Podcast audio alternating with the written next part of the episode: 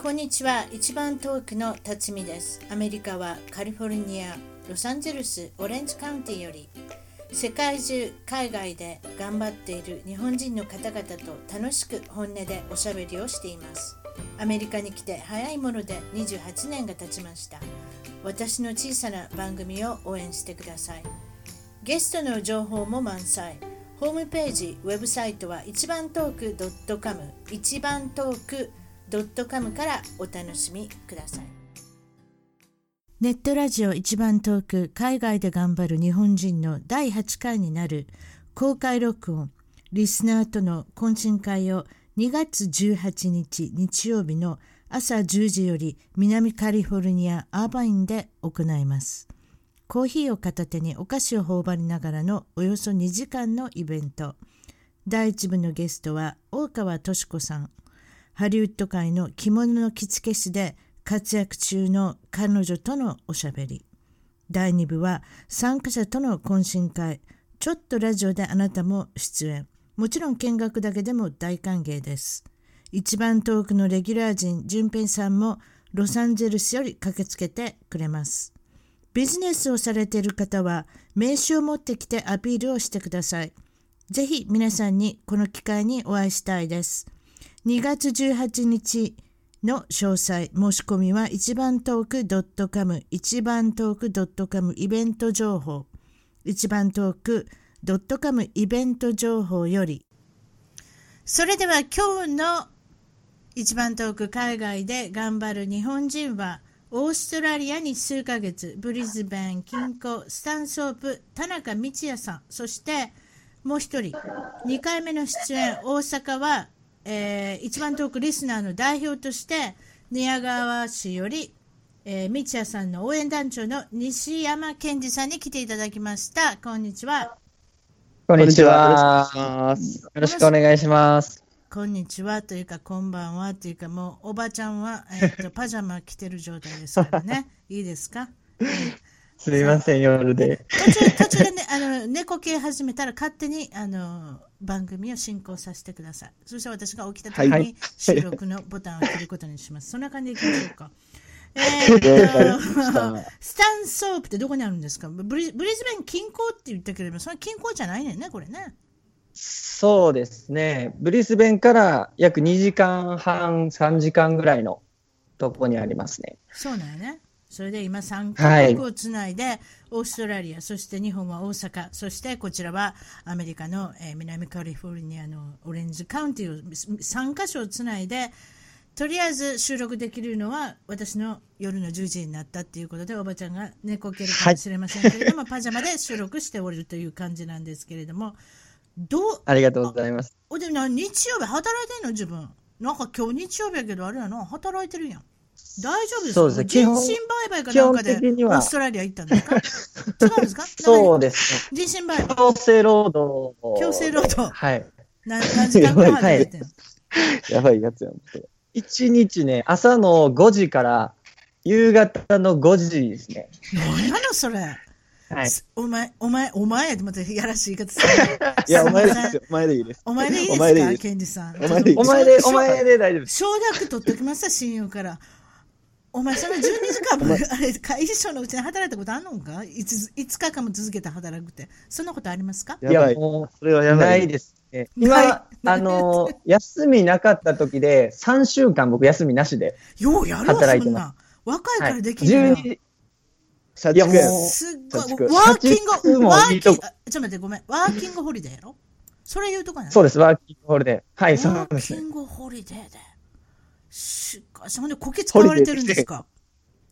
もうかなり、あのー、顎で使われてますね。ほんで、顎で使ってる人は日本日本人が何人？オーストラリア人？何人？えっとね、これはベトナム人ですね。日本やったら逆、日本やったらそれ逆やろうね。普通日本人の人がベトナムの人を使うなんですかね。もう、日本人は完全に一番下に見られてますね。あ、そうなんオーストラリアで、はい、そう思う？なんでそう思う？そうなんです。えっとね、あのー、扱い見てたらもうわかりますね。そそれは誰と比べて一番下なんですか？質問ね。はいはい。お、質問、ケイそれシンプルにさ、シンプルにさ、あれじゃん、語学の問題じゃん。え、他の周りの日本人もそうなん？ではないですね。あのー、言ってみたら、英語ってそんなにここでは、あのー、そんなに語学力は変わらない。うん。で？他の国の人じゃ他の国、どの国から来てんの？他の労働者。えっと、僕がいるとこは、うん、えっと、主に台湾、うん、韓国、うん、えー、マレーシア、で、ベトナム。全部アジアや。お、それ負けてんのか？みちゃくん、それ負けてんのか？日本人が負けてんのか？みちゃくんが負けてんのか？どっちかはっきりしといてちょうだい。えっとね、そんなことない両両方ですね。それ。他の日本人の人も立場低い？他の日本人も立場低い。うん、まあ、低いかな。はじめ、あのね、これ言ってみたら、もう若い子は、うん、とりあえず、あの、来て朝以降はもうめちゃめちゃやられます。はじめ。へえ、そうやられて何やられるんですか？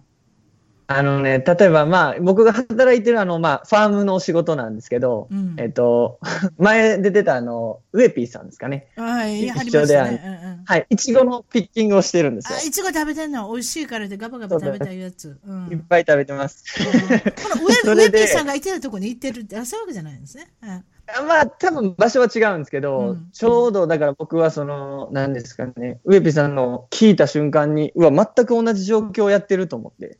ああ、そうなんや。わかりました。それは、はい、そそれはまあ詳しいことは後でね、もうちょっと聞いて、はい、とりあえずこのお二人が出てきてるんですけれども、どうやって知り合ってるんですか、どうやって知り合ったか、えー、説明してみてく。これは僕の、まあ、共通の、えーと知り合いの友達がいるんですけど、その子がまあ企画してるパーティーですね。ここにケンジ君がいましたね。あ、そうなんですか。なるほど。はい。そうです、そうです。で、そのパーティーのオーガナイザーをやってたのが僕の同い年の友人で、はい、で、そいつが、あの、ニューヨークから帰ってきたんですよ。半年留学して。あ、正確に言うとボストンかな？ボストンに半年留学して、うんうん、で、ニューヨークでその、いわゆるそのゴシップガールみたいなパーティーあるじゃないですか。ああいうのを日本に広めたいっていうので帰ってきたんですね。で、まあ、友人の言うことやから、まあ、あの協力してくれへんかって、パーティーのそのスタッフとして協力してくれへんか、ボランティアやけどええかって言われて、うん、まあ、もちろんと友人の言ってることやからええよって言って、そこに道也君も手伝ってて、そこから、あのまあ、全く最初は全く赤の他人でしたけど、4年ぐらい前かな？4年ぐらい前。そうやな、4年ぐらい前かな。で、そこで知り合いましたね。なるほど、で、まあ、これ、タメ語で喋ってますけど、道也君実質、あの、僕の一個上です。あ、そうなん そうなんです。一個なめ、なめられてます。まあでも、はい、完全まあ、外国であんまり、うん、外国であんまりその年を聞くっていう機会があんまりないですよね。うん、そういった意味では、日本は割と血液型は何やとか、えー、年はいくつやとか、ななんかいろいろこう、当てはまることを聞いていきますけれども、そうですか、そんな感じで。はい。それで、えっ、と、現在のお住まいは先ほども言ったそのスタンソープっていうところで、ファームでい。ちご狩り、をされてるということなんですけれども、ね、ここの町はリンゴとベジタブル、はい、ワイナリー。そうです。ワイナリーが結構有名で、いろんな大きいファーム、あワイナリーが結構たくさんありますね。ということは、気温がかなり低くなるってことでしょうね。あの朝そうですね。朝夕の、朝がかなり寒くて、気温の差が激しくなかったらブドウできませんのでね。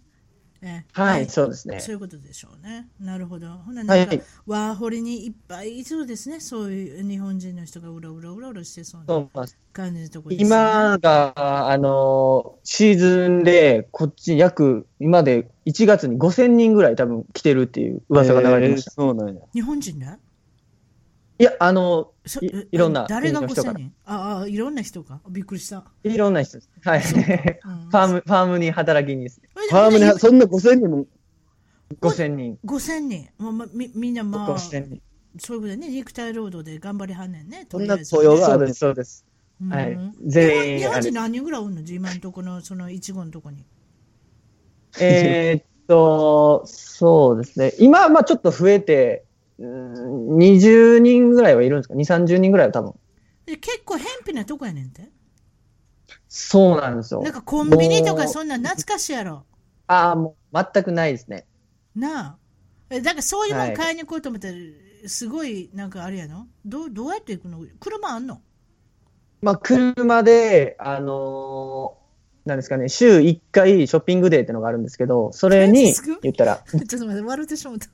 ほんまに人身売買、ほんまに人身売買の世界で、週に1回しか出られへんのですか？ほんで何すんの？週1回に。週1回、その街に、そのスタンプソープの街に、買い、スーパーとかを寄って、まあ、1週間分の食材買うって感じです。へえ。それ逃さも次買い足しできないんですか？いや、そうなんですよ。で、しかも、こう、買いすぎると、こう、腐るじゃないですか、やっぱ。確かに。え、でも、冷蔵庫入れ、ないの？え？どういうこと冷蔵庫はあるんですけど、うん、まあ言ったらシェアハウスに住んでるんで、こうパンパンなるし。ああ、確かにな。他の人と 違ってるそうそう、パン食べたら、あの、なんかいつもと味ちゃうなと思ったら、こうカビ生えてましたね。ああ、そうなんか。え、それ名前書いてんの？これ俺のやでって、ミーチやって書いてんの？ああ、書いてる。間違いや。うん、そう。絶対そうだ。それでもとりあえずおるやろな。うん、いそう。います、います。むしろ僕私もかなりルームメイトとかシェアメイトとか、そうなんてやったからな。ものすごい目取り寄るからな、あいつら。覚えてるわ。あ、またなんかムカついてきた。彼、彼、何十年前の話考えてたら、もうムカついてきたら何取られたとかいろいろ今考えてたら。まあそういうことですか。それで、えー、っと、オーストラリアにまた2、3か月っていうことで。そうです。はい。そういうことやね。それで、えー、バリにも少しいたことがあるっていうことで、そんな感じですか？そうですね。まあちょっと、まあお仕事の手伝いでバリ島に、まあ2週間ぐらいですかね。うん、なるほどね。ちょっとだけいたっていう感じ。はいそうですね。そうじゃこの国民性文化の違い、なんかそんなことでユニークな経験されてるんだったら、何かちょっと紹介してください。はい、えー、そうですね。えー、オーストラリアの人はどんな感じですか？なんか結構、その、まあ、全面的にも優しさが溢れ出てますね。そう、めっちゃいいよ。はい。なんか、んなんですかね、もう、オールオッケーみたいな感じなんですけど。それ、ベトナムのボスよりもすごいいいってことかな。そうですね、もう全然いいです。そこの重労働さんに比べて、あれやね、こき使われてると思ったら全然いいねやろな。全全然違いますね。あ本当週1回のショッピングの時にニコニコしてあれやろ、買い物してるんやろな。そうそう、その時に言ったら、その王子の人に優しさに触れるって感じなんか収容所みたいな。なんか怖くなってきたわ。ほんまに、奴隷、奴隷ですね。奴隷やな、これな、スレーブやな、人身売買やな。うん、はい。ヒューマントラフィキングやな、これな。うん、でも助けてくれるし。ほいで、英語がかなり聞きにくいんですか？そうですね。こっちはかなり田舎の方なんで、うん、まあ、日本でいうとなんか北海道より多分田舎やと思うんですよ。うん、やっぱ鉛ってあるじゃないですか。うん、もうな何言ってるか全く分からなかったですね、初め。じゃゴールドコーストのあっちの方の海辺の比べて全然違うわけね。あ全然違います。僕、まあ、英語そんなに今できないんで、まあ、うん、なんですかね。あんまりわからなかったんですけど、そのさらにもう、なんですかね。何言ってるか全くわからなかったですね。うん。それで。でも年配の人になればなるほどわからんやろうな。そうですね。何回も聞き直しても、全くわからないですね。うん。で、なんかナイトクラブで何かことが起こったんですか？ナイトクラブ。ね。なんか言ってましたね、ナイトクラブに行った時。あ、カリフォルニアに行った時ですかね。うん。何？あ、それはそうあ、そうです。あアメリカに行った時の話アメアメリカに、そうですね。はいはい、アメリカに行った時のクラブで、そうですね。その時に、あの、なんですかね、LGBT のイベントがあったんですけど、LGBT といえばレズビアン、ゲイ、バイセクシャルそうです、そうです。はい。そういうことね。で、まあそこに、うん、もう街にそういう人らばっかりが歩くような時やって、うん、どこ行って、アメリカどこ行ったんですか？サンフランシスコ？サンフランシスコ、サンフランシスコ。はいはいはいはいはい。はい。はい、だから、店とかもね、ギャップとかディーゼルとかあるじゃないですか。はい、あれの広告も、その、なんですかね、そっち系の広告になってるんですよ。ああ、そうなん？それ用のやつがあるの？私、サンフランシスコ見たことあるけど、はい、何回見たことあるけど、それ気づけへんこと知らなかった。カストロ街でしたっけ？カストロ通りでしたっけ？なんか有名なところがあります、ね、そうです、そこに、あ、そう,、はい、そう。です。LGBT の看板があるんですか？を、うん、なんですかね、一つのセーターを男の人二人で着てるとか。そんなん見た？はい。やばかったですね。やばかったけど、あなた大丈夫で襲われへんかったんな、道也君は。そうですね。なんかやっぱり、こう、わかるみたいで、夜、まあ、その、ナイトクラブに行ったんですけど、行った？なんですかね。うん、行きました、行きました。もう、そんな人らばっかり男の人ばっかり？女の人もいるんですけど。ああ、でも女の人は女の人を探してて、男の人は男の人を探さんねんな。そうやと思いますね。多分そうでしょう。で、まあ、やっぱりちょっと、なんですかね、いろいろ話しかけたいじゃないですか。一人で行ったえっと、一人ではないんですけど、まあ、あの、中に入、店に中に入ったら、まあ、一人で僕行動してて。おほんで？それでまあ、いろいろ行ったんですけど、うん、もう、古虫ですね。ああ、汚い格好してたんちゃう？また。ああいうとこ綺麗いや、そんなことない。めちゃめちゃおしゃれでしょ、あの人たち。おしゃれですね。もう、めちゃめちゃおしゃれですよ。シャッてこう。半分え、なんで古虫なの？えー、なんか、なんか多分、なんなんやろうな。もうなんか、僕が、多分なんですけど、僕がそういうちょっと、ちょっと、ちゃらけた感じで来てるのを伝わった、悟られね。あそういうことか。悟られて、あの、そんなんも相手にしないよみたいな感じで振り払われました。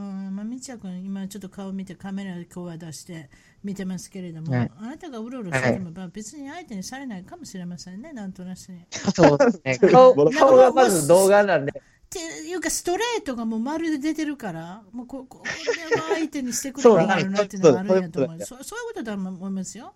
可能性がないっていうことだと思いますよ。うん、でも確かにその LGBT の人って見た目でわかるもんな。なんか見た目とか、うん、あのこうある行動なんかめっちゃ男の人でもその全く見た目男でもそのちょっと女の子の性格なんやなと思ったら話し方でやったらちょっとアクセントとかあの眉毛のまつげのところだけなんかちょっと上げてカールしてたりとか、仕草がフェミニンっていうか、まあ、いろいろ隠して一生懸命お仕事してる方もいらっしゃるし、こっちの人口もものすごい多いんでね、そういったところはでも、不しあの私はゲーダーって呼んでますけれども、ゲーダーのある私ですけれども、そういったところはピピッときますよね。例えばおしゃべりでも隠しながらおしゃべりしてますけれども、なんかちょっと、ね、うん、なんかあります。でも本当に会社の中では多いですよ。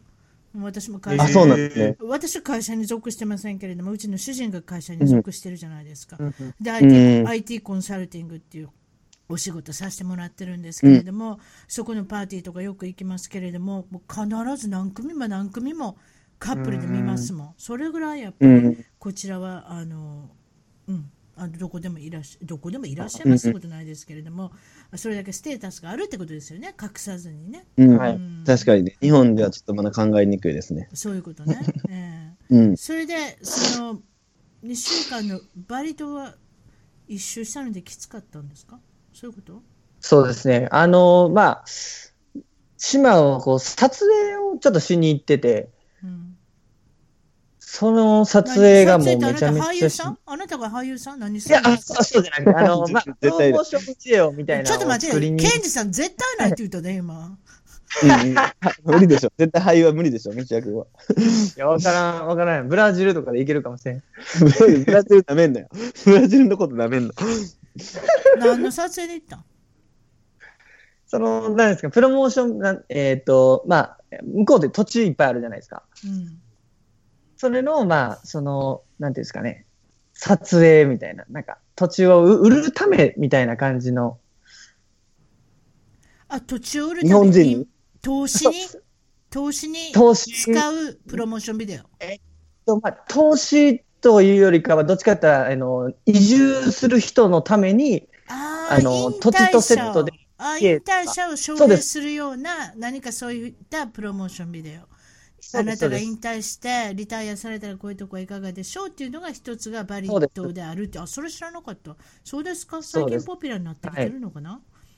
そういうことでバリ島でなんか知り合った人がいるの、なんか有名な人なんですか？そうですね。めちゃめちゃ、まあ、僕は正直あの知らなかったんですけど、うん、バリ島で、まあ、兄貴って言われてる方がいまして、ええ、その人と、まあ、ちょっとあのお会いする機会があって。名前だかんの？その人、相当有名なんでしょ、えー、大丈夫です。丸尾隆俊さんっていう、まあ、あの今、映画化、まあ、前に映画も撮ってはる人で、おそうなん、うんうん、その人その人が映画撮ったんじゃなくて、その人が題材にされた映画が、ああ、そうですね。バイオグラフィーが、えっ、と、映画化になった、されたってことですか？相当ユニークな人です。ね。それで、どんな人だったんですか？日本から日本からね、もう毎日のように、こう、いろんな人が、まあ、あの、飲食店やってる人やったりとか、いろんな人が、こう、その家に集まって、なんですかね、お話を聞きに行くような感じの。何をお仕事されてるんですか、その人は？その人自体は、不動産不動産ですね。その土地、バリのね、もう土地、多分半分ぐらい持ってるんじゃないですかね。その人？多分。もうね、その撮影行くじゃないですか。うん、こっからここ見えてる土地全部そうって言うんですよ。と、はい。それで、その人と一緒に、あのー、焼肉に連れてもらったの？そうですね。あのー、その、そのまあ、その時に、まあ、はい、日本人とか、まあ、いろいろいたんですけど、20人ぐらいで、ちょっと町の方に、もうせっかくやから、まあ、焼肉行こうか、みたいになって、はい、焼肉に連れてってもらったんですよ。はい。それで、まあ、団体じゃないですか。うん、で、まあ、店の人も、まあ、あー、みたいな感じで、こう、入れてくれたんですけど、うん、まあ、オーダーがもう全然来なかったんですね、初め。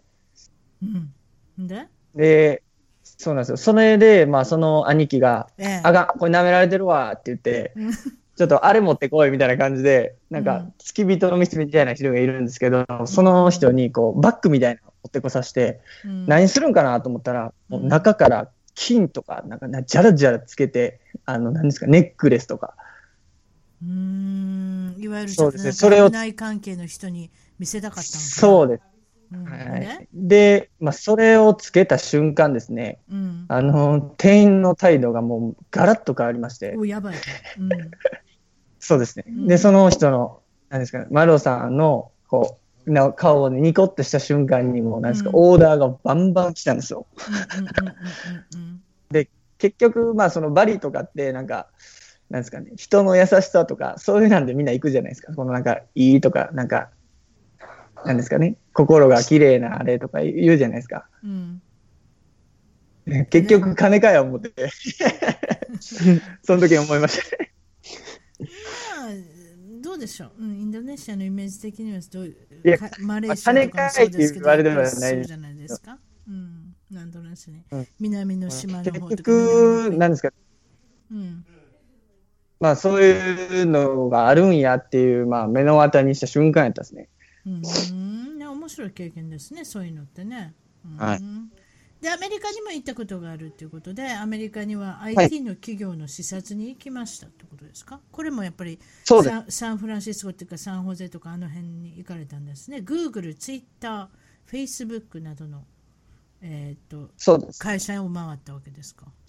そういうこと、はい、僕はまあその全部ではないんですけど、なんかこれから、うん、まあどっちかっていうと、これから有名になりそうな、その IT 企業の視察に行きました、それなんで行ったんですか？自分が行きたいから行ったの？そうじゃなくて何かの関係で行ったの？そうですね、まあ、僕がまあちょっとその海外に興味持つきっかけになった人がいるんですけど、その人がまああのツアーをなんか企画してまして、はい、で、まあ、以前から僕、ちょっとこういうまあ業界にまあなんですかね、興味があったんで、うん、それちょっと、はい、あの、僕も行きたいですっていうことで、何が参加させてもらう。何が違いますか？何がすごいと思って、日本と違うなと思いました？そこ行って。アメリカのそういうそうですね、僕がそれ、なんですかね、もう、まず海外が僕、それ、初めてやったんですか、アメリカ行ったのが。ね、私も興味あります、ソーシャルメディアとかね、グーグルとかね、どんな会社で、はい、まあ一応テレビでは見てますけれども、とても自由奔放な会社で、す、べ、て食べるものはただって聞いたことあります？そのそうですね。社員さんでみんなただ。もう、なんですかね。グーグルなんかすごかったですね。もう、何がすごかった？何ですかもう、なん、なんて言えばいいですかね。もういろんなものが揃ってるんですよ。もう何も、ないものはないっていう感じです、うん、それ聞いたことあるね。例えばお菓子食べてもいいし、ご飯食べたかったら社食に行きゃ全部ただやし。それでマッサージするとこも出てくるし、なんだかなすごいっていうふうなの聞いてジムもあるでしょ、ジムとか。ジムもある。ジムとか、プールとか、もうそういうのも多分全然あります。だから日本からは考えられへんような、ものすごい施設で、ものすごい会社が社員さんのためにお金を払ってるっていうことね。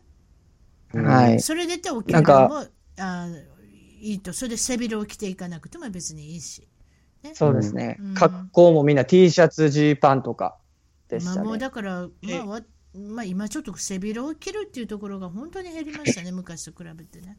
へうちの主人なんかでも IT コンサルティングしてるんで、コンサルティングやってたら、着なきゃいけないって、初めの方は着てましたけれども、もうなんか最近はそれこそドッカーズのカーキパンツに、もう別にネクタイもしないだし、まあ、シャツのねあのドレスシャツみたいなのだけ着ていったりしてますけど、そうですか。えーと、失敗談は何ですかって聞いたら、もちろんまたこれはファームのお話なんですけど、いかがですか？そうですね。はい、あのまあ、先ほども言ったんですけど、あのいちごのピッキング、まあ、いちご取る仕事をしてるんですけど、いちご、まあ、なんですかね、喉乾いて、こう水飲むよりもいちご食べてたんですよ、もうずっと。パクパク、パクパク。んで、なんですかね、あの、農薬ってあるじゃないですか。うんうん畑にこう農薬をこうバーって巻いてるんですけど、うん、僕、それをちょっと誤って、そのかかったいちごを多分食べたんでしょうね。うん、もう高熱が出まして。あ、そう。ということで、やっぱり、そうなんです。いちごはある完全にすごくきれいに洗ってから食べなきゃ私たちも危ないですか？そうですね。僕、だもう日本にいた時って、こういちごって洗います？まあ、シャシャシャって洗うよな。シャッシャッシャって。シャッシャッシャってなんか、まあ、なんか、なんか、そういう感じな、うん、シャッシャ、もうその洗剤洗ってまで 別に洗えへんけど。そ のままでも、でもおそらく大丈夫。で、この間、あの、京都の、あの、去年かな、去年の秋に、京都の八幡にいちご狩り行ったけど、普通に、あの、そうやろ？あの、あの、なんていう。パクパク食うやん。テテント？テントじゃない、なんていうあの、ビニールハウスか。ビニールハウスの中に、は、そうそうそう。あ、あっこで、あん中にも蜂飛んでんねんけど、そこで普通に、あの、いちごピッキングして食べても全然問題ない。いちご狩りはそこやってピッキングして食べれるから、練乳かあなたの場合は。多分農薬使ってないんちゃう？そうじゃん。あなたの場合はもう下す。もうお腹は痛くなる。下痢。もう死ぬんじゃないかと思ったって、いやどこまで悪くなったんですか？えっとね、なんですかね、もう今まで、こう、なんですかね、下痢したことはあったんですけど、うん、もう、もう完全に水みたいなのが出てくるんですよ。ちょっと怖いです。多分2リ2リットルぐらい、ちょっと汚いんですけど、2リットルぐらいは多分出てると思います。例えば、ちょっと聞きたいんだけど、あなたワーフル中に医者行けんの、はい、どこに？も、もし本当に。あ、い、い、行ったん？その時。い、行ったんですか？いや、行って、行かなくて、で、まあ僕がちょっとうなされてて、そのシェアハウスのコーラが、まあ、あの、いろいろ、なんですかね、薬とかをくれて。くれたうん。ほんで下痢、下痢止めじゃなくて、まあ、フードポイズンって僕ずっと言ってて、うん、そしたらね、あのー、なんか、見たことのない薬とかをいっぱい渡されて、はい、まあ、もうとりあえず、はい、もうなんか、なんすかね、わからんけど飲んだら、まあまあ、それが結構効いて、うんうん、なんとかまあ、生き返りましたね。その時ね、僕にね、LINE、僕に LINE でメッセージ来て、ケンジ、俺明日、明日仕事行かれへんわって来て、ちゃんと頼むから、仕事、あの、行かれへんっていう文面メッセージ作って送ってって 来たんですよ。で、そんぐらい、そんぐらい、そんぐらい自分で調べて送れやっつって。違う違う違う。でももう考えることもできへんかったな。考える、そうなんですよ。あのね、これ結構そう今言ってますけど、もう、言ったら痺れてるんですよ。もうなんか体が。わかるわかるわかるわかる。言ったらもうなんですかね、もう元気なふりしてただけであって、マジで死にかけて。うん、わかるな。だから、その時にもうかろうじて日本語は考えられるけども、英語なんかもとんでもない。やめて、もうほんまにやめといてくれって感じだってな。わかるわかるわかる。はいはいはい。はい。そんなやばかったんや。うん、そうそういうことやろうな、大変やったんちゃうか、でもまあ、えー、今見てたら元気そうやけどな、ちょっと前、本当に数ヶ月前の。はい。本当。いちごそれから食べられへんやろ、こうやって。もう僕、一切食べてないです、ね。あそう。まあ、しばらくそれ続きます、ね、マジでいちごがもう恐怖症で、そうやな、いちご。食べれなくなり見ただけでも下痢になりそうやな。うん。本当。それで、何、クレジットカードに何かそういうことがあった、怖い怖いことっていうか、ななんかあったんですか？そうですね。その、言ったら、同時並行で、言ったら、あの、クレジットカードのあの、スキミングにあってたんですよ、僕。あらら。ほいで？で、まあ、よくあるんかわかんないですけど、日本からまず連絡があって、うん、なんか、あの、すぐ支給折り返し電話くださいって言われて。うん。あなたのスマートにかかってきたのね。そうです、そうです。で、まあ、あの、なんかよくわからないですけど、なコレクトコールっていうんですか、あの、電話代がタダになるかわからないですけど、そのやつでかけてきてくれって言われて。海外からね、かけるんだったらお金いらない、はい、無料通話でお願いします。そうです、そうです。ということは相当悪いことだって、どれぐらいやられてたんですか、お金。とまず、iTune カードですかね。ええ、あれを、まあ、大量に買われてて、ええ、で、最後に、あの、航空券ですね。アメリカ行きの航空券4000ドル分が買われてたんです、そすごいわ。いや、そうなんです。アメリカに行けんのかよ、思って。うんうん、ということは、それ日本からですか？あの、悪い人。そうですね。あ、そう。はい。でもクレジットカードの会社も見てるよね。それどんどんどんどんどんどん買うのおかしいっていうのがね。きっと分かります、ね、そうですね。なんかやっぱセキュリティに反応するみたいで、すぐにすぐ止めてくれて、それは。それはそうだと思う。例えば、道也さんが、あれでしょ？オーストラリアにいた時のことを言ってるんでしょ？そうです。僕ということは、オーストラリアにいるはずやなのに、使ってるはずなのに、いきなり日本で使ったりとかしたら、やっぱり、あれですよ、セキュリティのあれ入りますよ。私もやったことありますけど、やられたことありますけれども。あ、そうなん逆に止められたことあるの私がメキシコに旅行に行って言わなかったからメキシコで使い始めたら止められたんですよ、うん、カードああ、で使いたいのに使えれなかったんですよ。なんでかってやっぱりメキシコっていうのは危ないってとかっていうあれもあるんですかね、少し。うん。それとか、今度は外国からアメリカ帰ってきてるのに、アメリカで使ったら、あの止められたと。今まで、だから、私、だから最近長いこと外国行くときは、えー、3日以上とか行くときは絶対言いますもん。あのクレジットカード先に言うこれかそう先に言うとくね。そうじゃない止められたら具合悪いやん。だって使われへんねんから、うん、確かに。そうっすね、うん、で国際電話するのはバカらしいしな。だから言うねん、うん、先に言うとくねん。だって何回か止められたそれでやられた。あでもメキシコのやつはそうそうなんかどっかの店屋で買った時にあれ番号とか控えられたんかな。何でもできますよね。いや、うん、ほんまに危ないらしくて、その、それでやられますこっちやと、ATM の中にもそんなんが入ってるみたいなんですよ。あ、それ聞いたことある。そんな仕掛ける人がいるって聞いたことある。そうです、そうです。だからもう、いろんなとこで気をつけとかなあかんって言われて。うん。まあ、ATM は特にほら、あの、パスコードみたいなの入れるやろ？パスコードっていうのパスコードじゃないけど、あの数字入れるやん ?4 桁とかの。はい、あれ隠してるやなからね、はい、指で。隠して、ね、隠してくださいっていう書いてあるもん。隠して、あれ、あれをなんかずっと見てる人がいんねんって、あの、望遠鏡とか使って。って聞いたで。望遠鏡？望遠鏡使って見てんねんって。ほんで、後でなんかマッチンさせるとかって言うて。だってそれさえ分かってたら、今度なんかそれ仕掛けとくやん。だからそれ仕掛けといたら番号今度分かるやん。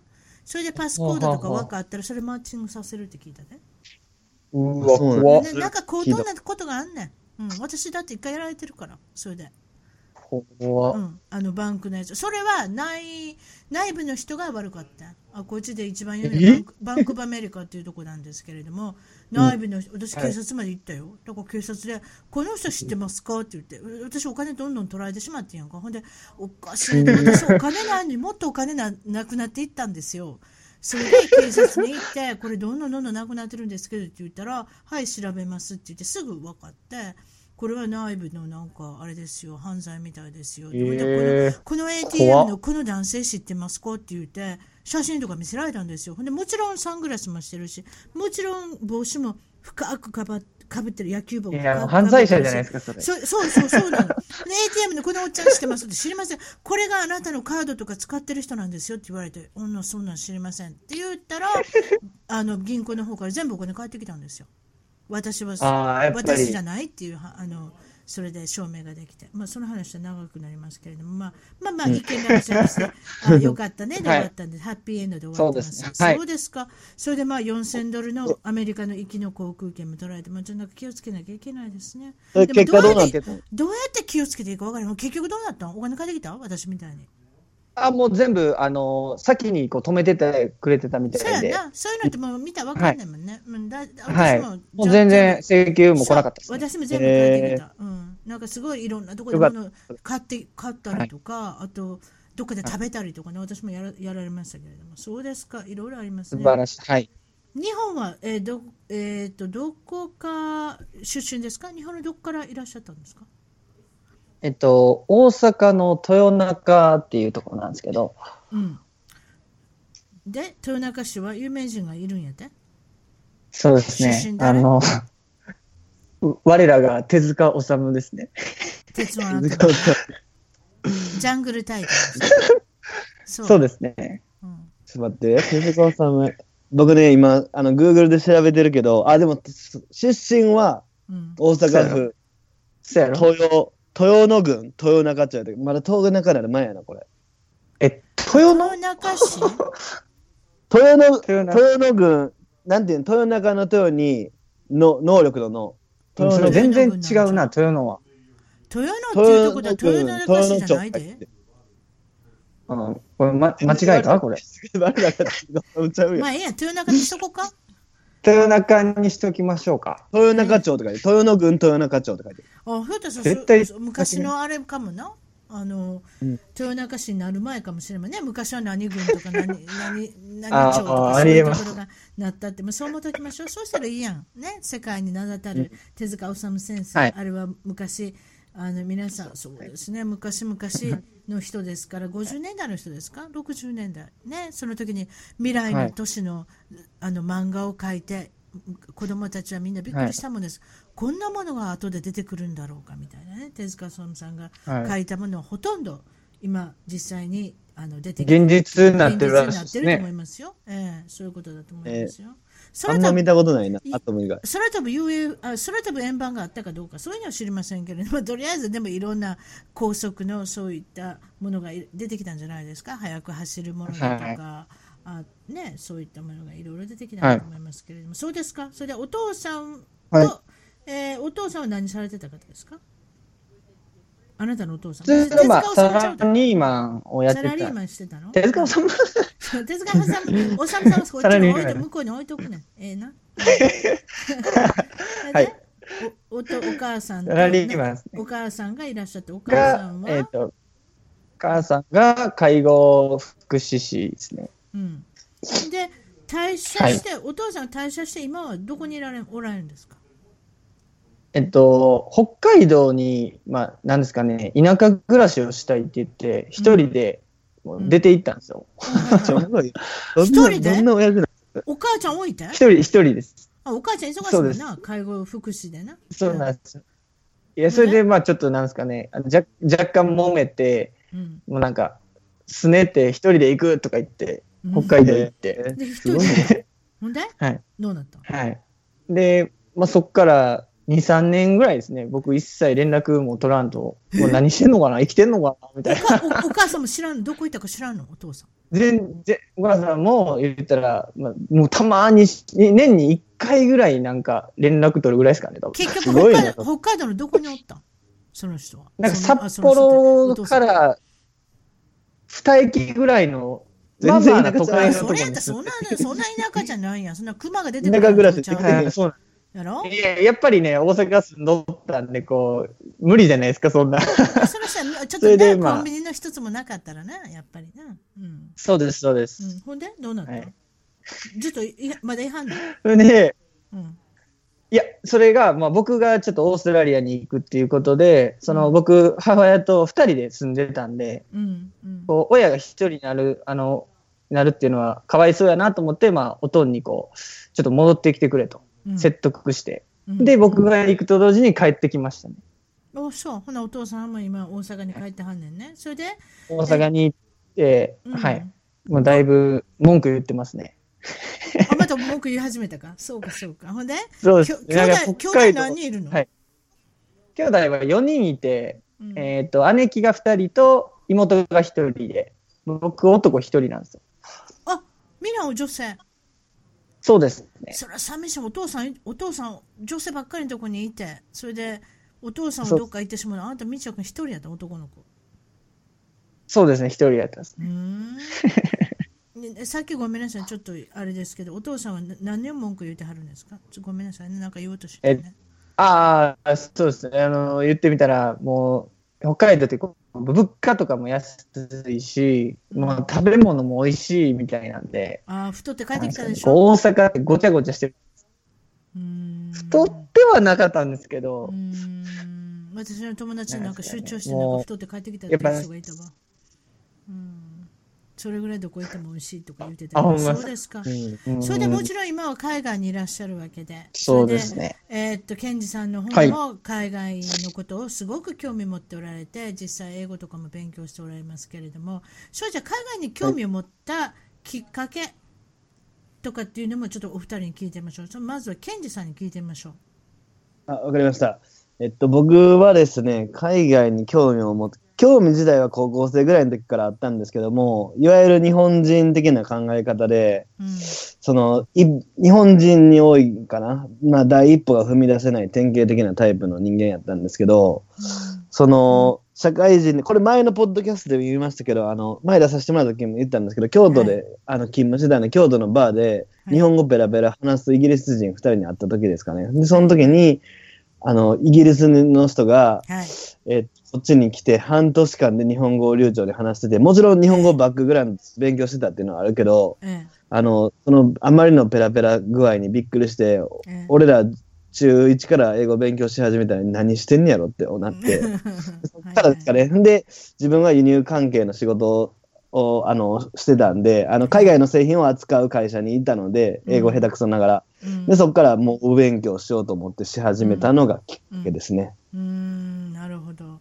それでみちや君はどういうことですか？なんで海外に興味を持った？あなたの場合はもう海外に来てるわけですけどなんでどういうわけでオーストラリアにたどり着いたんでしょ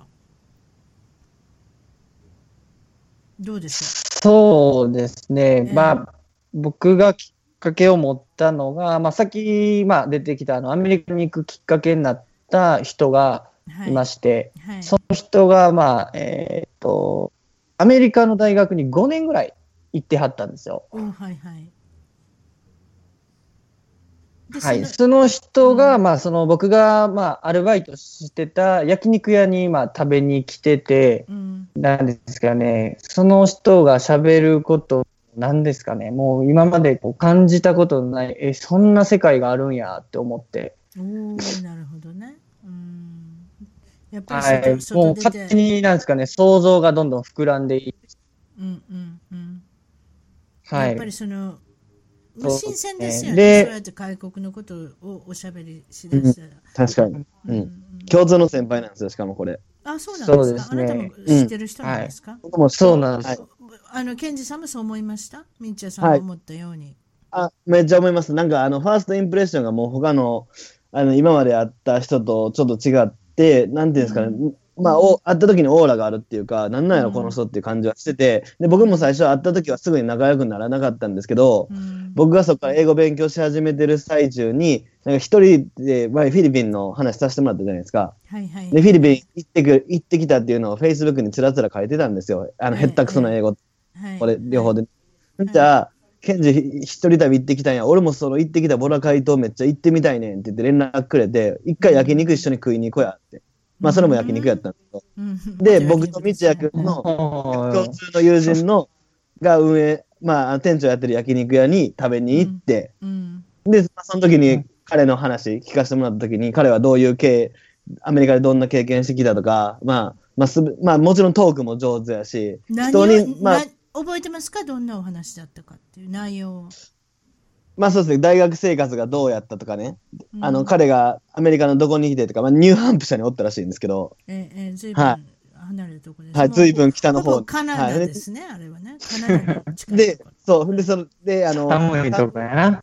そう、寒いとこが嫌いになって、で、1年間ロスに来て、うん、で、もうロスがなんていいとこだ、いいとこだっていう話も聞かせてもらいましたし、ええええで、まあ、そういう彼の経験を聞く、聞く、聞いたり、やっぱり彼のところに海外からも友達がいっぱい来るんですよね。アメリカからも友達のために来るし、香港からも来るし、台湾からも来るし、で、そういう友達の話、そこに、あの、一緒に外国の友達来るからおいでやって言って、一緒にあの晩ご飯食わしてもらったりとかする機会がたくさんあって、僕らは。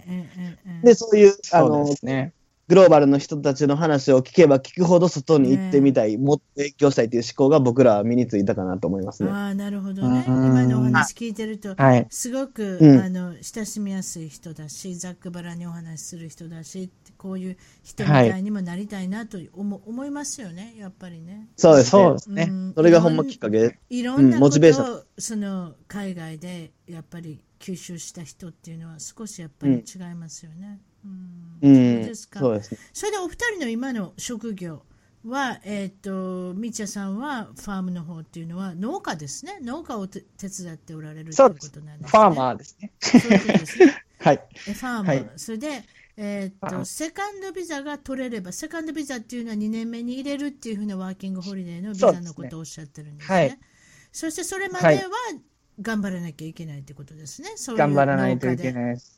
ということは、あと何ヶ月？どれです？1年頑張ればいいんでしょ？だからあと9ヶ月ぐらいそれ頑張ればいいの？あ、違います。あともう1ヶ月ぐらい。あと1ヶ月でいいの？あ、そうだったらいいじゃん。それぐらいだったらまだよかったね。これであと1年とかやどうするのかなと思って。そうです。1年やったらもう僕はもうやめてますね。ということは合計して4ヶ月ぐらい頑張ればいいってことね。そうですね。基本、まあ、基本は一応3ヶ月って言われてるんですけど、ええ、まあ、うまいこと言って3ヶ月なんで、まあ、だいたい4ヶ月ぐらいはいろいろ移動とかでかかったりするんで、かかりますね。え、次、次は何するんですか？そうなんそうです。次が一応僕、あの、シドニーに行こうと思ってまして、そこでまあ、いろいろ仕事、シティの仕事をやってみたいなと思って。それは自分で、はいまあ、これをちょっと。情報を集めてくるわけ、はいそうですね。ううまあ、一番、まあ、有名なんやったら、まあ、あの、日豪プレスっていう、まあ、日本とオーストラリアの、なんか、サイトみたいなのがあるんです。はい。それによく出てるんですけど、まあ、うん、そうん、結構、まあ、あんまいいのないです。そういう やるのね。あともちろんそういうネットだとかそういうのもいろいろ見れるようになってるし、今はもう連絡方法っていうか探す方法がいっぱいあると思います。そうです。昔と違ってね、それこそね。はい、まあ、あとは自分で歩いて、レジュメ配って、うん、まあ、飛び込みとか、あとは日本人働いてる人の、まあ、紹介とかであったりとかですかね。うん、ケンジさんには現在の職業は何でしょう、えーえっと、僕はですね、あの、まだ日本に入、これから入ろうとしているフランスのスポーツメーカーですね、うん、に、えっと、勤務することができまして、去年の9月からそこの会社に勤務することになりまして、そうね、で、まあ、それも。されたのね。そうなんですよ。で、去年の9月にその会社に入って、今、まあ、研修というか、まあ、研修段階を終えて、そうですね、今から仕事をどんどんどんどん勉強していって、まあ、取引するのもえっと、もちろん日本の市場に商品は売ることにはなるんですけども、はい、あのビジネス、まあ、同僚がもう外国人っていう環境にもなりましたし、はい、はい、そうですね、ちょっとあの一番トークであったり、自分のやってきた活動、一番トークを継続して聞いてきて、モチベーションをもらったっていうのももちろんそうですし、はい、あの継続してやってきた勉強がちょっとずつ身になってきたるのかなっていうのは感じてますね。はい、そのいつやったかな？もうだいぶ前になりますけれども前回出てきてくれた時にまた違った会社で転職した、はい、このきっかけは何なんですか？などういうってことで転職しようと思ったんです？まあ、転職しようと思ったきっかけは、まあ、いろいろあったんですけども、うん、まあ、あの、辰巳さんのこの番組に出させてもらった時も、なんせグローバルな環境に憧れてるっていう話は、お話をさせてもらってたんですけども、ね、はい。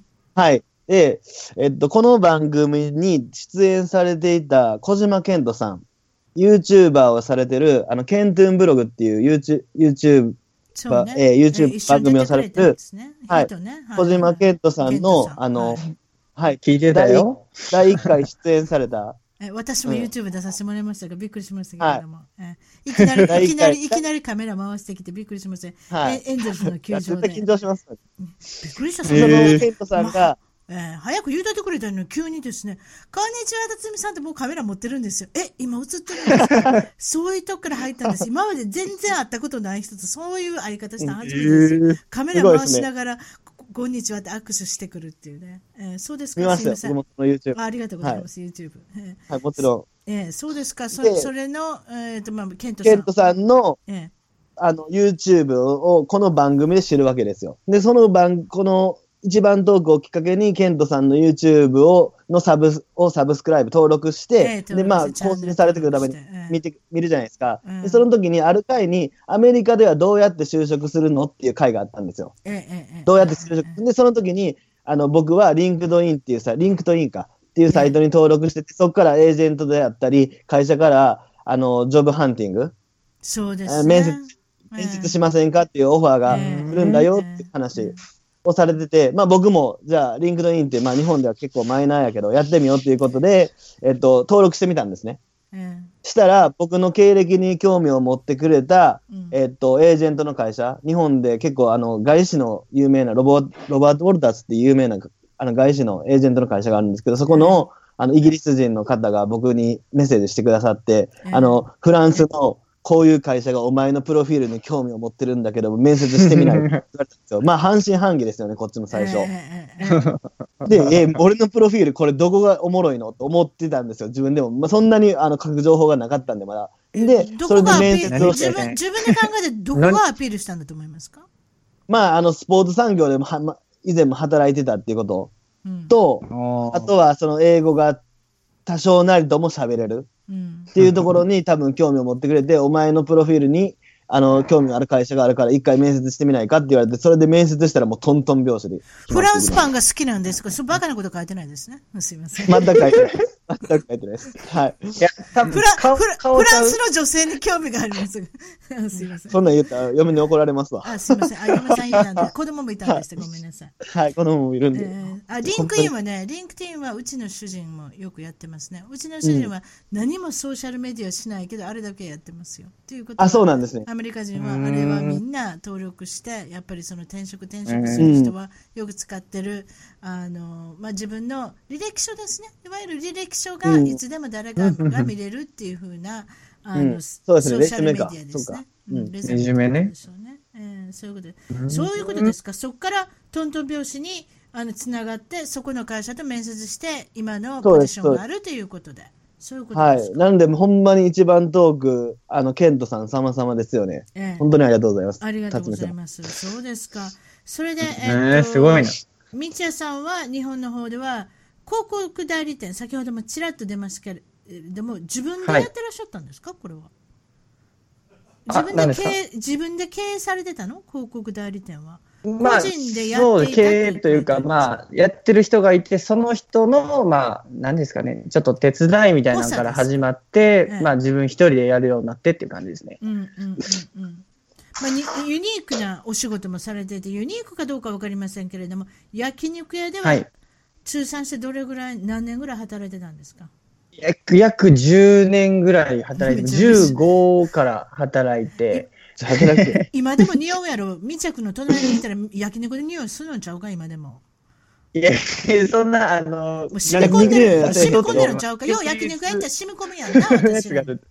なただ焼肉の焼き方はめっちゃうるさいですね。なんか、いつも焼肉は焼いてくれます。なんか僕らが素人が焼いたら、それちゃうねんとか言って。それちゃうねん。何がちゃうんですか？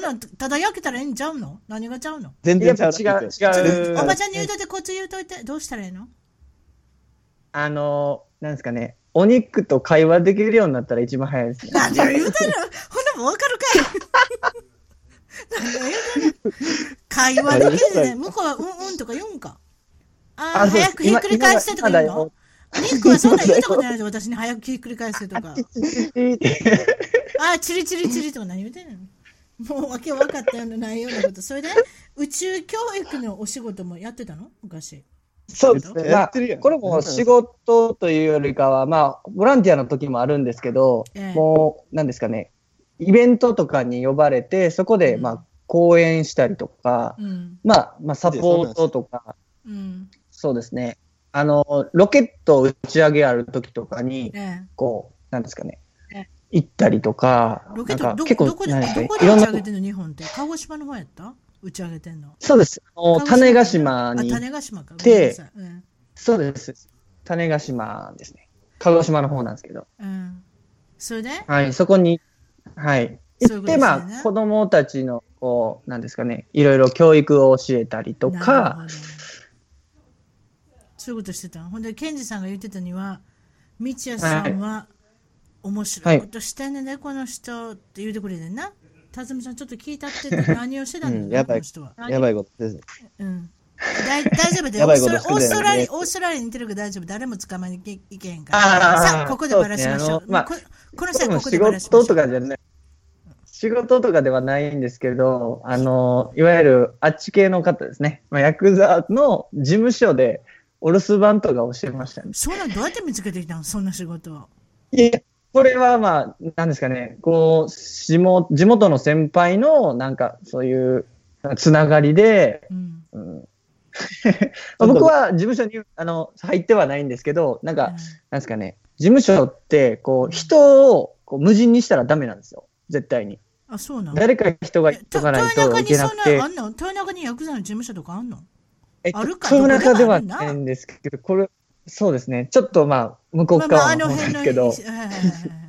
はい。大体分かってる。で、言ったら、電話番ね、電話をね、あの、うん、3コール以内に取らないと、めちゃめちゃ怒られるんですよ。3コールでチリチリチリって3回になる前に？はい。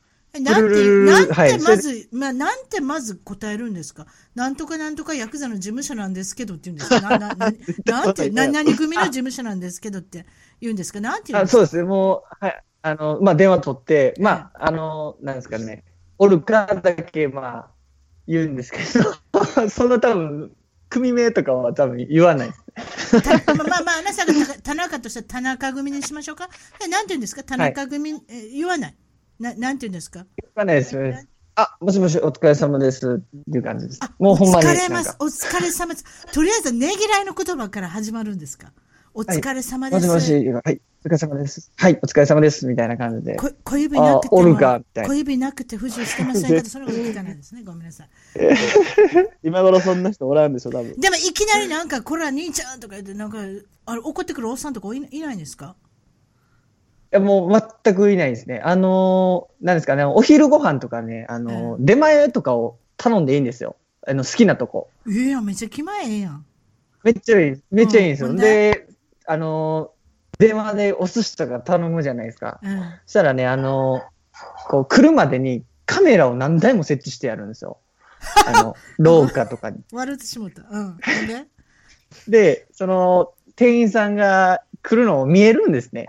その、うん、で、うちから電話あったっていうのも分かってるんで、その、知れられてるんで、うん、こう、初めはこう、だらだら歩いてきてるんで、廊下に差し掛かった瞬間にこう、シャキッてこうね それも全部見えてるんですけど、こう、姿勢正して、ピンポンして、そうですね。で、持ってきましたっていう感じで。あ、そうなんさっきまでサボっとったやんとか思いながら。収録はされてない。別にカメラで、その、録、録画は撮ってないのね、多分ね。だから誰か録画は撮ってんのかな？撮ってるんちゃいます？なんかそういうのって、なんかわかりませんけれども。そうですか。はい。それ何もなかったよね、はい、無事に、別に。あの。そうですね、僕にはもう特に被害はない、被害というか、まあない、ね、そういうところ、辞めるときって、あのなんか口々言われませんの？別に言われないですか？あそうですね、僕はまあそこをはい組には入ってない存在なんで、もう全くそんなのなかったです。もうだいたら足りない日にこうちょっと来てくれみたいな。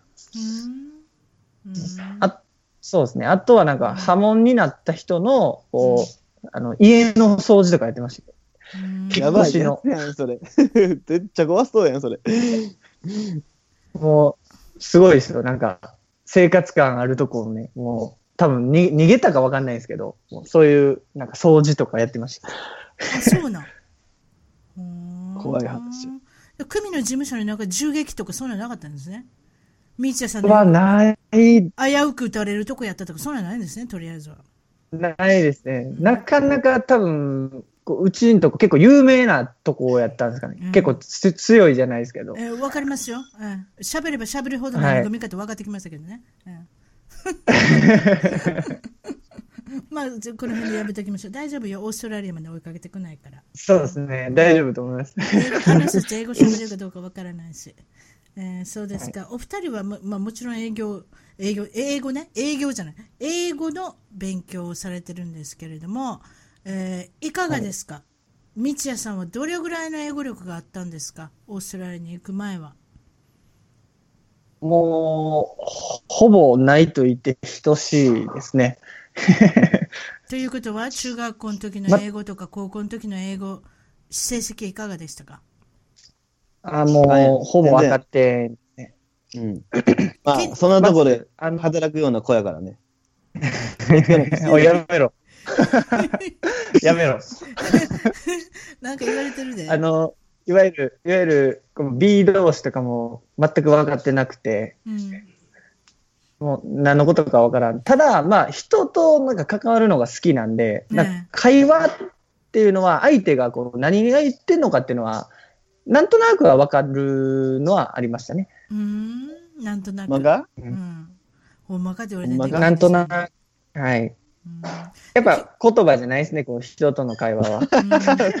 でもまあ数ヶ月しないしかいないけれども、聞くということがだいぶやっぱりできてきたでしょ、はい、どちらかというと、やっぱりそれから入るやっぱ耳が慣れてきて、なんか使う言葉もなんか結構同じことのあったら、それをやっぱ覚えていきますよね、こう日常的な会話とか。やったら。確かに。ね、それはある。未知やって覚えてもらえますか？それとも未知だけにしてます？あもうそうですね、ミッチーと呼んでもらってますね。ミッチー、あ、ね、またマイケルとかなんかすごいの言うてくれる方も、たまにそういう人いますよね。めちゃくちゃな名前つける人。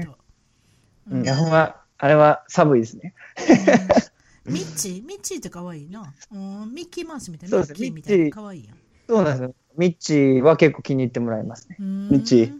はい、ミッチーって。はい、ミッチーって。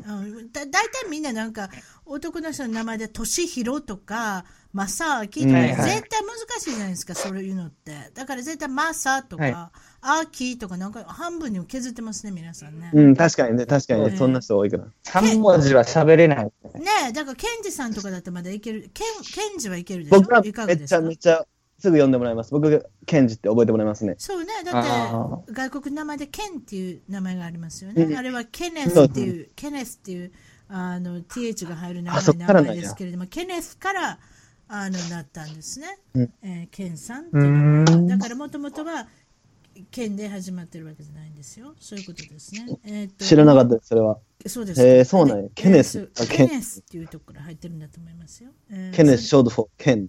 えー、そういうことですね。で、ケンジさんはもう非常に日本にいらいながらにして、あの、英語がどんどんどんどん伸びていってるっていう感じがす るんですけれども。そうですね、もう、英語をよく勉強して、どういうふうな勉強されてるんですか？そうです。で実際、まあ、あのこの一番トークに出演された方であったり、はい、あのリスナーの方で英語喋れる方たくさんいらっしゃると思うんで、僕の英語力がどのぐらいのものかって言ったら、まあ、ビギナーではなくなったと思います。 intermediate ぐらいだと思います、まだ。もう、とてもじゃないけど、アドバンスとは言えないですね。あの、辰巳さんに前、テキあの英語でメッセージを送らせてもらった時でも。私たちよくメッセージしてるんですよ。めめっちゃ修、辰巳さんのご主人が、あの、こう、あの、ケンジの文法ここがおかしいからって修正してくれる、ね、いつも。えー、こういうのを文面で作りたいって言ったら、いちいちご主人がやってくださって、なので、とてもじゃないけど、アドバンスとは言えない。いや、私もやるんですけど、違う違う、私がやんねん、まず。ちょ、ちょ、とりあえずおばちゃんもやんの。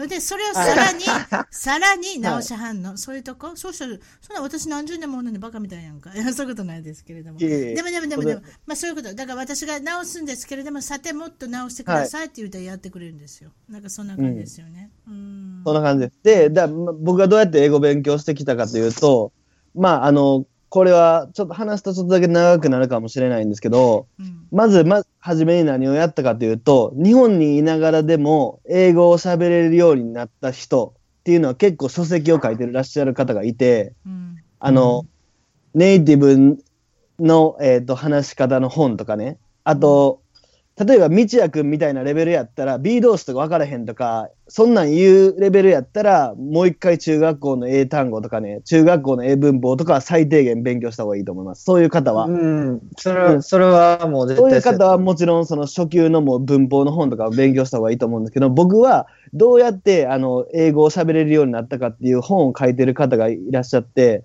うん、そういう人の本をもうかなり読みましたね。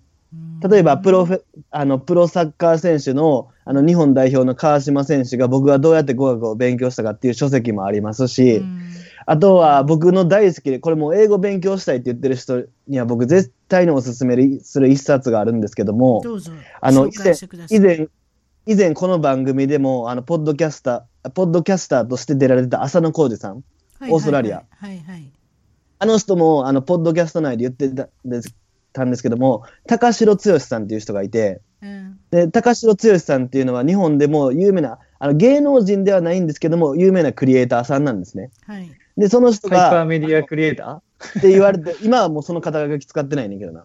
うん、あの、うん、僕その人のめっちゃファンで、うん、その人のポッドキャストも聞いてるんですけど、うん、21世紀の英会話っていう書籍があるんですよ。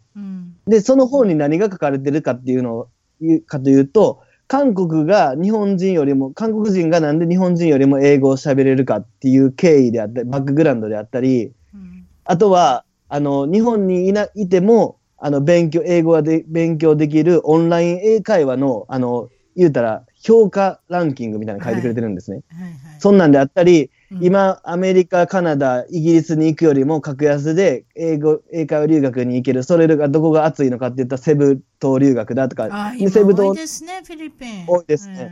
うん、はい。安いですね、そのはい。安い。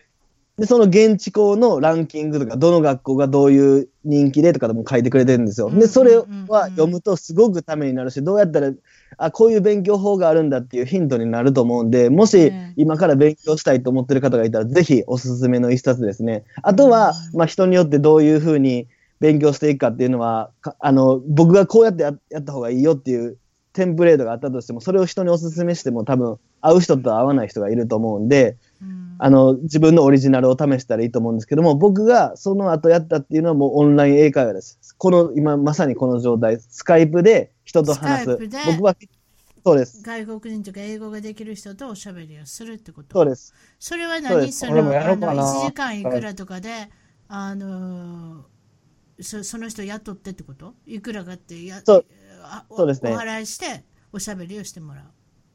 そうです。あのー、いろんな今会社がそういうオンライン英会話サービスっていうのを始めてるので、うん、その自分がどの会社も最初無料体験っていうのをやってます。必ず先生とこのこのスカイプでお話しできる時間を設けてくれて、それが合うか合わへんかっていうのを試して、うん、合うと思ったら月々、僕がやってたのは毎日50分間、365日、えー、っと、クリスマス、えー、ニューイヤーを除く。365日、毎日50分やり放題で月1万1000円とか、そんぐらい。だからいいな、そんぐらいで出て出てきました。はい。で、それを5年間、5年間やったり、あとはさっき言ってた、あの、えー、っと、僕らの共通の先輩ですね、外国人の人と一緒にご飯、食事行ったりとか飲みに行ったりとかもしましたし、で、その時に、ね、あの、英語のレベルが上がってきてんな、あ、この人たちの言ってることわかんな、でもネイティブがバーって喋ったら全然わからへんなっていうのいろいろ経験して、で、まあ、ある程度話せるようになったって時に、この間、自分の今の会社ですね、の面接に行った時に、まあ、すべて英語で面接して、受け、受け答えもできて、内定もらえたっていうところのレベルまでやっとなったかなって感じです。な、よありありがとうございます。パチパチパチパチパチなんて。ありがとうございます。あのね、あ、もう一個言わせてた。あ、ごめんなさい。ちょちょっと言わせていただいたさっき言ってください。あのだからそういったおしゃべりっていうのはその1万円をかけてるっていうとこから、まあ、もちろんお金がかかってるから頑張らなきゃっていうのもあるでしょうけれども、やっぱりしゃべればしゃべるほど緊張感っていうのが取れてくると思うんですね。すね。やっぱ恥ずかしいからとか、発音が悪いからとか、もう出たとこ勝負っていうき、あのふうになれば一番いいんですけれどもね、それがやっぱり時間をかけてやるしかしょうがないと思うんですよね。うん、うん、そうそう、下手なテープも数打ち当たるじゃないですけれども、そういったことなんだと思うんですね。はい、何何か一つ、何かおっしゃってたら何でしょう？で、もう一個言い忘れてたんですけど、はい、あの、さっき僕が YouTube、YouTube をよく見る、あの、ケントさんの YouTube もそうですけど、実際にアメリカのサンフランシスコの生活であったり、はい、あのロサンゼルスの生活を、その、英語で話しながら、日本人の人が英語で話しながらやってる YouTube のチャンネルとかもあるし、うん、あとこの番組に出られてた、ハッバ英会話の淳先生のポッドキャスト、めっちゃおすすめです。あれはもうほんまに、あの、日本にいるだけやったら、全然普段聞き、聞かないようなあの英語の表現であったり、ネイティブの英語の表現、独特の表現っていうのも、あの、しっかり詳細まで記載してくれてるんで、あの、初級レベルの方にはちょっと難しいかもしれないけども、だんだん聞き取れるようになってきた向上心があるっていう方には、ぜひ、あの、ポッドキャストはめちゃくちゃおすすめですね。で、それを聞,、聞くだけじゃ絶対に身につかないんで、その学んだことをノートに書いたり、書き留めたりして、それそう。私もだからアメリカ来た時に初め自分で会話してて、はい、そのセンテンスとか、そのみんながよく使う言葉って絶対あるんですよね。そうそう。だからそういうのを1日2つでも3つでもいいからセンテンスを書いたりとかその特別な自分で思いあますごくよく聞くなって思う単語をどんどん書いていくんですよ。うん、そしてそのノートにどんどんどんどんそれ書いていって今度はだんだんモノマネみたいにしてそれも使えてくるようになるしあのなんだか本当にネイティブみたいな感じになってくるんですよね、そうしてくると。うん、それとあとね私がおすすめなのは例えば野球が私大好きなんですよ。まあ、エンゼルスファンで有名ですけれども、この間も地元の新聞にあの日本人代表としてあの取材していただきましたけれども、そういったことで、うん、そういう好きなものから伸ばしていく。例えば洋画が好きだったら、ね、洋画をもっと見ようじゃないか。ね、例えば野球が好きな私にはなんでこれが英語が勉強になるかって言って私ラジオで聞くんですよ、えあのえ野球を。そうすると、野球の言葉っていうのは結構英語が入ってたりするでしょ？サードベースとかって分かるじゃないですか。ホームランって分かるし、ね。そういそういったことですよね。はい、えっと、今はシンカーを使いましたねとかってピッチャーは、ピッチャーユーザーセンカーって言ったら、あなるほど、もうそれだけで分かるじゃないですか。だから自分の好きなスポーツの言葉っていうものもあらかじめ分かってるわけですから、そこから入っていったら、えー、っと、ブロードキャスターの方っていうか、アナウンサーのことが何を言ってるんだろうな。これ選手のことが聞きたいから、選手の情報がわかるし、なんかそういったことで、なんかそういった自分の好きなものを聞いてみるっていうのもいいかもしれませんね。うん、常に。見るのは時間、ね、見ながら聞くっていうのに時間かかりますけれども、こうやって通学とか通勤してる間に聞いて、何か、あの、自分に身につけるっていうのは、自分の好きなことから、始めるのしかやっぱり長続きはしませんのでね、映画英語ってそんな感じじゃないでしょうか。それじゃ最後にちょっと聞きますけれども、はい、一番トーク、これ私の、えー、番組、長いこと聞いていただいてるんですけれども、えーはい、その一番トークの影響力、役に立ってることっていうのは何かありますか？私もこれだけ長いことやってきたんですが、何か役に立ちたい？はい、さあ、いかがでしょう？それじゃあ、みっちゃ、みっちゃさんからいきましょう？か。みっちゃさん。もう、そうですね。もう僕は、何ですかね、こう聞いてて救われた一人なんで、この 一番トーク。12時間の重重労働の中で私が役に立ってますか？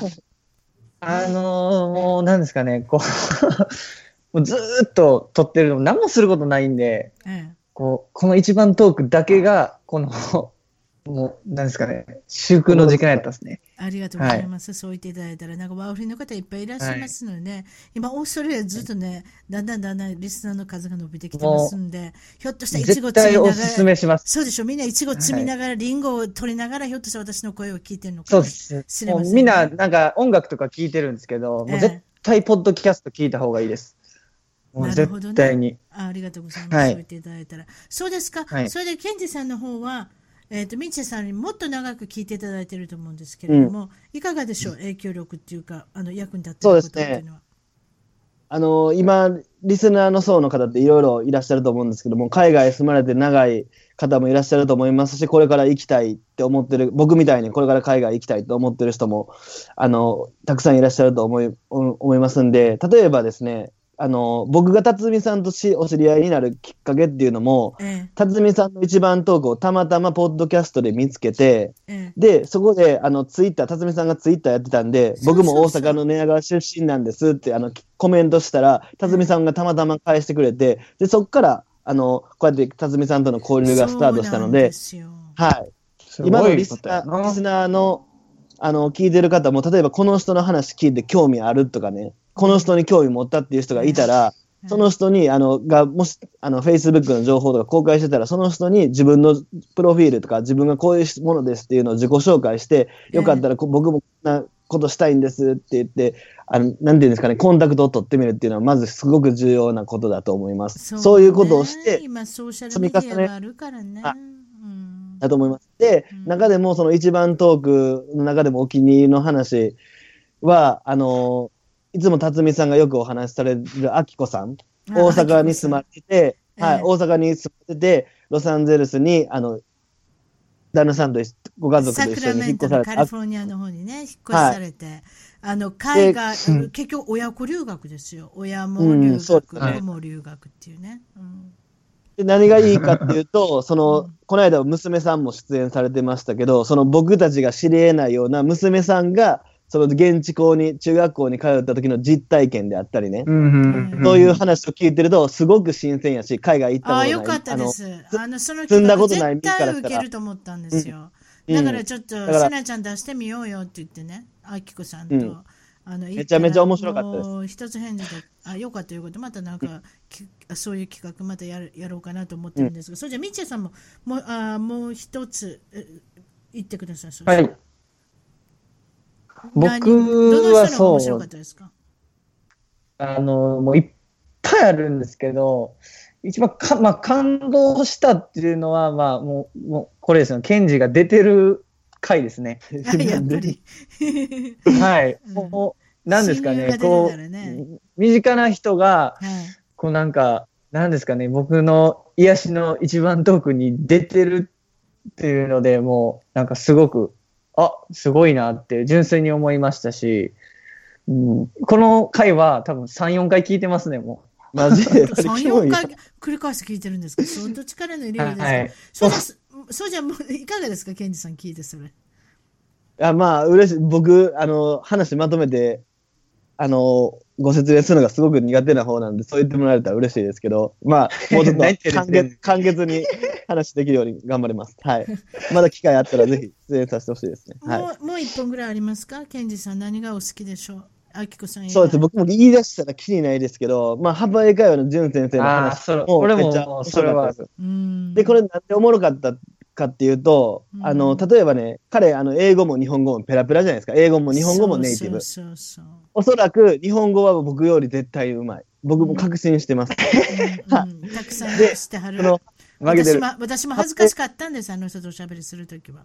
ほんまですか、で、その、幅英会話の淳先生ですら、日本に留学来たときに、その、尋常じゃない、この間、あの、総集編でやってた言ってたな。やってたじゃないですか。尋常じゃない尋常の使い方。分かれへんねんな。うん、そう今日尋常通りですって言って、それ、うん、あの、向こうの役場の人に、順、それ、尋常の使い方間違ってるよって言われたときに、うん、あ、そうなんやって、あの、学習、淳先生自体が実体験で、あの、日本語の使い方を学習したって言ってたじゃないですか。これ、ほんまに、あの、日本人が英語勉強するときも一緒で、ね、例えば、これ言ったらどうしようかなとか、頭で文章考えてるうちに会話っていうのは終わってしまうんですよ。うん、だから、間違っててもいいから何かを発信してみる。自分からもトピック作るであったり、これ僕、こういうことを伝えたいっていう姿勢は必ず相手あるよ。例えば昔は言うたけど、今は言わへんような言葉とかってあるし、例えば私が失敗じゃないけど、ゴーダッチっていうふうに思ったんですよ。うん、うん、めっちゃ思う。それスピリットでしょ。ゴーダッチってあんま言わないでしょ。ゴーダッチなんか言わないんですって。昔は言うたかな。うん、それおじいちゃんおばあちゃんのダッチで、あれ言うたの。なんでゴーダッチっていうの？は、オランダ人はやっぱりケチだからってどっかで聞いたんですよね。だから、割り勘にしろ割り勘にするっていう、ね、スピリットって言いますね。うん。フィフティフィフティとかいうのもありますしね。うん、うちのうちの主人うちの主人33%って言ってね、はあって言われたね。33%ずつ、えー、3人で行ったんです。3人でか3家族で行って。33%ずつでやってください。そういう言い方したら、ってで、分からへんかったんです。何のこと言ってはるんですかとか言うてね。こっち数学弱い、数学弱い人いっぱいいますんで、33%で分からなかったんですよ。えー、っと、それで、みーちゃんさん何かありますか？あの、好きな、この人は良かったっていうの。あの、あれですね、双子の 姉妹の。双子の姉妹のヤクザの、あの、はい、娘さん。おめかけの娘さん。これはあの方のね、もう、もう僕、こうイヤホンで聞いてたんですけど。えー、皆さん聞いてください。ミエさんですよ。あの、今、ワシントン州の、えー、ちょっと2、3回出てきてもらってますけど、私も大好きな人なんですけれども、あの、ヤクザの娘さん。はい、あ宇宙人にもやってますね、あの方たち。そうそうそう。宇宙人で、カッパの出てカッパが出てくるし、宇宙人も出てくるし、あれでしょ？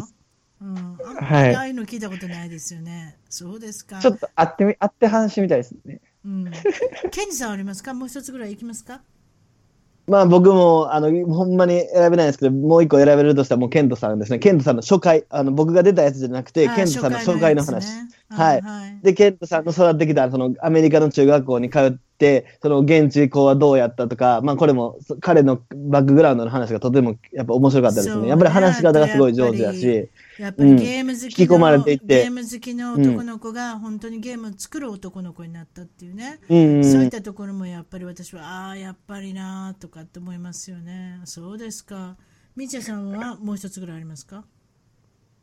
えー、そうですね。あとまあ最近のそのあれですね。あのウエピーさんのあ、やっぱそうよね。やっぱりそうなのよね。みんなやっぱオーストラリアの人はオーストラリアの、はい、そうなんですよオーストラリアから来た人のことを聞きたいし、アメリカにいる人はアメリカの人のことが聞きたいし、ででも私はやっぱりアメリカにいるので、アメリカの人がやっぱり数が多くなるんですね。いやあの私がいるっていうだけじゃなしに、日本人自体がここにいっぱいいるのでどうしてもやっぱり時差の関係もあってアメリカの人が捕まる可能性がやっぱり高いっていうのもあるんでしょうかねそういったことでアメリカの人はたくさんあの出てきてもらってるしこれからもアメリカの人はたくさん出るだろうなと思ってますね。そう聞きたいですね。アメリカの話もっと聞きたいですね。そうですか？なんか僕もそれ思います。なんていうんですかね、ロサンゼルスとかニューヨークとか、そのめっちゃベタな街じゃなくて、もうアメリカのこんな街に住んで、マイナーな街に住んでますとか、ね、ドラトランプの票を勝ち取った街に住んでますっていう人の話聞いてみたいですね。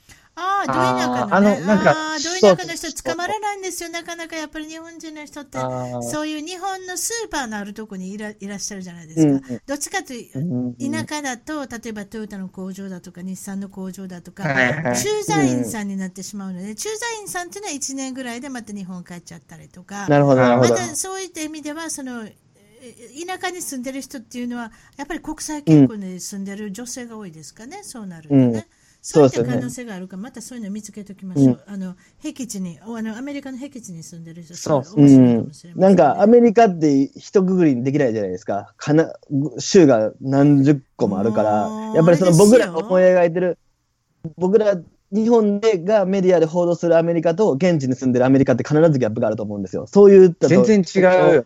聞いてみたいですね。本土だけでも6時間かかるでしょ？それでプラス、うん、ハワイなんか入れたらそこからさらに4時間行かなきゃハワイに行かないけないし、飛行機ですよ、飛行機のお話ね。だから相当なもう距離になってるんですよ。だからアメリカから出たことない人もたくさんいらっしゃるし、そういった意味では、うん、あの本当に大きな国だと思いますね。それで、ケンズ君の奥さんが私のモノマネできんねんだ。今日、今日してくださいって言おうと思ったら、うまい具合に買い物に行ったってことなん、いうことなんですけれども、今いらっしゃるんですけど、ね、何運転してる時とか。私も有名人になりましたね。私のモノマネをする人が出てきましたか？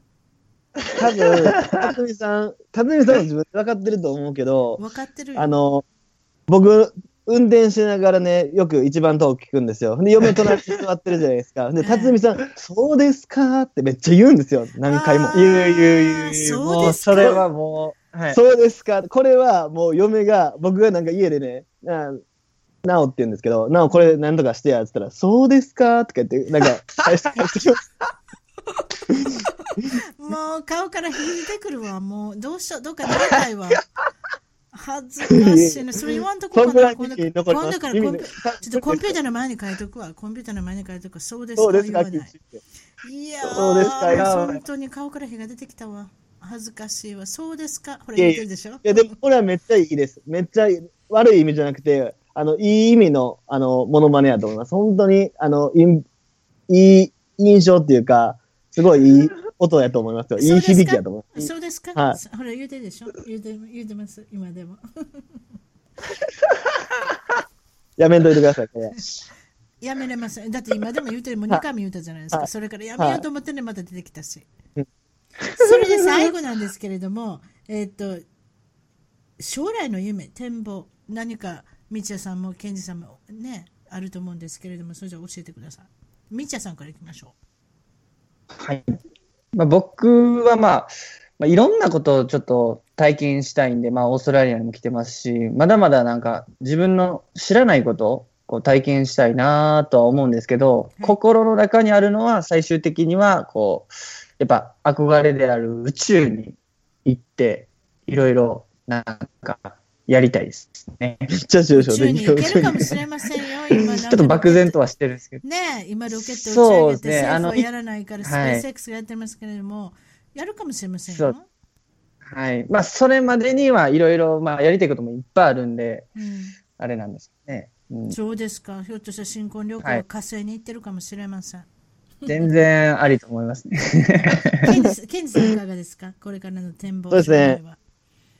まあ、今やっと第一ステップといいますか、あの、外資の会社に入って、フランス本社の会社に勤務できたんで、まあ、あの、別にフランスじゃなくてもいいですけど、あの、海外の視点ですね、に勤務してみたいっていうのが目標としてありますし、あとは、そうですね。僕はずっとこの18歳の頃からフィットネス産業であの仕事をしてきてるので、今もまあ、あの、トレーニング指導っていう形ではないですけども、ずっとフィットネス産業、フィットネスの方をターゲットにお仕事をするっていうことをやってきてますんで、うん、その、で、趣味として僕、クロスフィット、まあ、アメリカで大、めちゃくちゃ盛んなスポーツ、クロスフィットが好きなので、そのクロスフィットを通して、あの、人を健康にすることであったり、はい、あの、フィットネス、まあ、クロスフィットだけじゃなくてもいいですけど、フィットネスっていう形を通して、まあ、世の中の人にが健康になってもらいたいっていうのはずっとあるんで、将来自分がそういう形であの世の中に貢献できたらなっていうのは思いますね。